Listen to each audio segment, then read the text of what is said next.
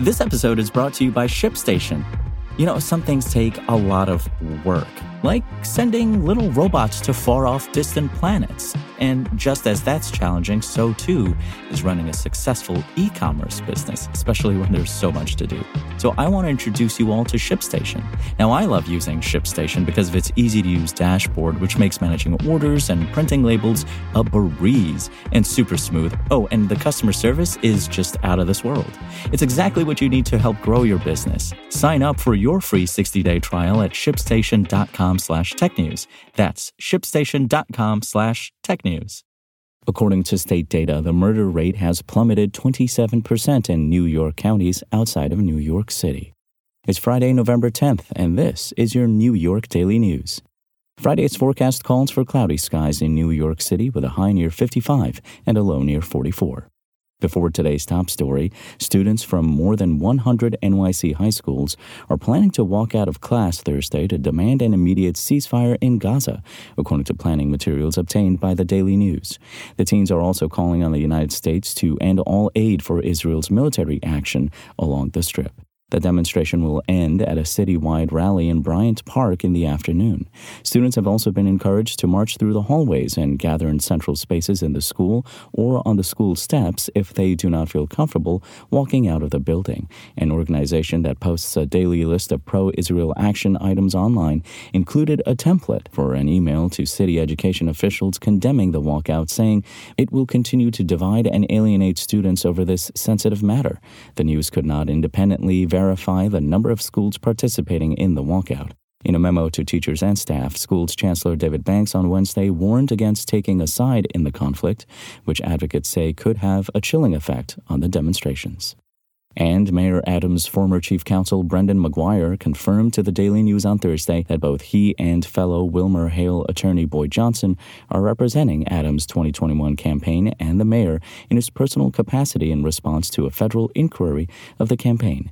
McGuire told the news that he and Johnson are also representing Adams' top campaign fundraiser Brianna Suggs, whose Brooklyn home was raided last week as part of an F B I probe into whether the campaign reportedly conspired with the Turkish government and a New York-based construction construction firm to funnel illegal foreign donations to Adams' mayoral run. McGuire, whose role in the matter was first mentioned by an N B C reporter, said he and Johnson are not representing Suggs in a personal capacity and that he doesn't believe anyone is representing her in that capacity currently. A source close to Suggs confirmed that she has not retained any other counsel for her personal capacity in the matter. There are three capacities here: the campaign, the personal, and the mayor's office, he said, referring to Adams' different roles. We've got the personal and campaign. Find these stories and more right now at n y daily news dot com.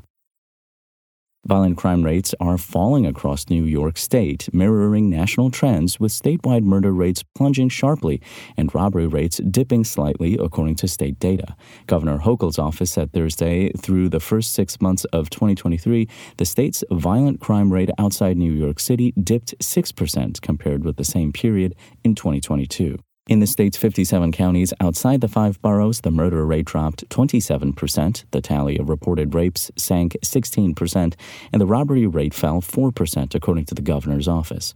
Hochul, a moderate Buffalo Democrat who often says that public safety is her top priority, said crime trends in the city and across the state showed that her administration's policies are working. I remain steadfast in my commitment to ensuring that law enforcement agencies and community-based organizations have the funding, resources, and support they need, she said in a statement. In many areas of America, homicide rates increased during the pandemic years, a trend possibly linked to increased unemployment and mental health challenges inflicted by COVID. But now, with certain exceptions, including Washington, D C, murders and other violent crimes are on the wane in the U S as the country pulls out of the pandemic. In a cross-section of thirty American cities, homicide rates dropped by more than nine percent in the first half of twenty twenty-three compared with the first half of twenty twenty-two, according to a report by the Council on Criminal Justice, a think tank. The robbery rate in those cities fell by about four percent, the report said.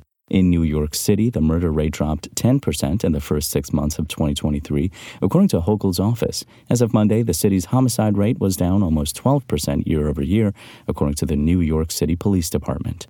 For more on this story and for the latest in New York City politics, visit n y daily news dot com and follow us on social media at n y daily news.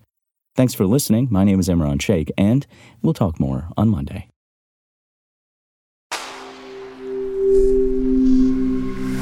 Spoken Layer. Want to learn how you can make smarter decisions with your money? Well, I've got the podcast for you. I'm Sean Pyles, and I host NerdWallet's Smart Money Podcast. Our show features our team of nerds, personal finance experts in credit cards, banking, investing, and more. And they'll help you make the most of your money while cutting through the clutter and misinformation in today's world of personal finance. You'll get clarity on strategies to help you build your wealth, invest wisely, shop for financial products, and plan for major life events.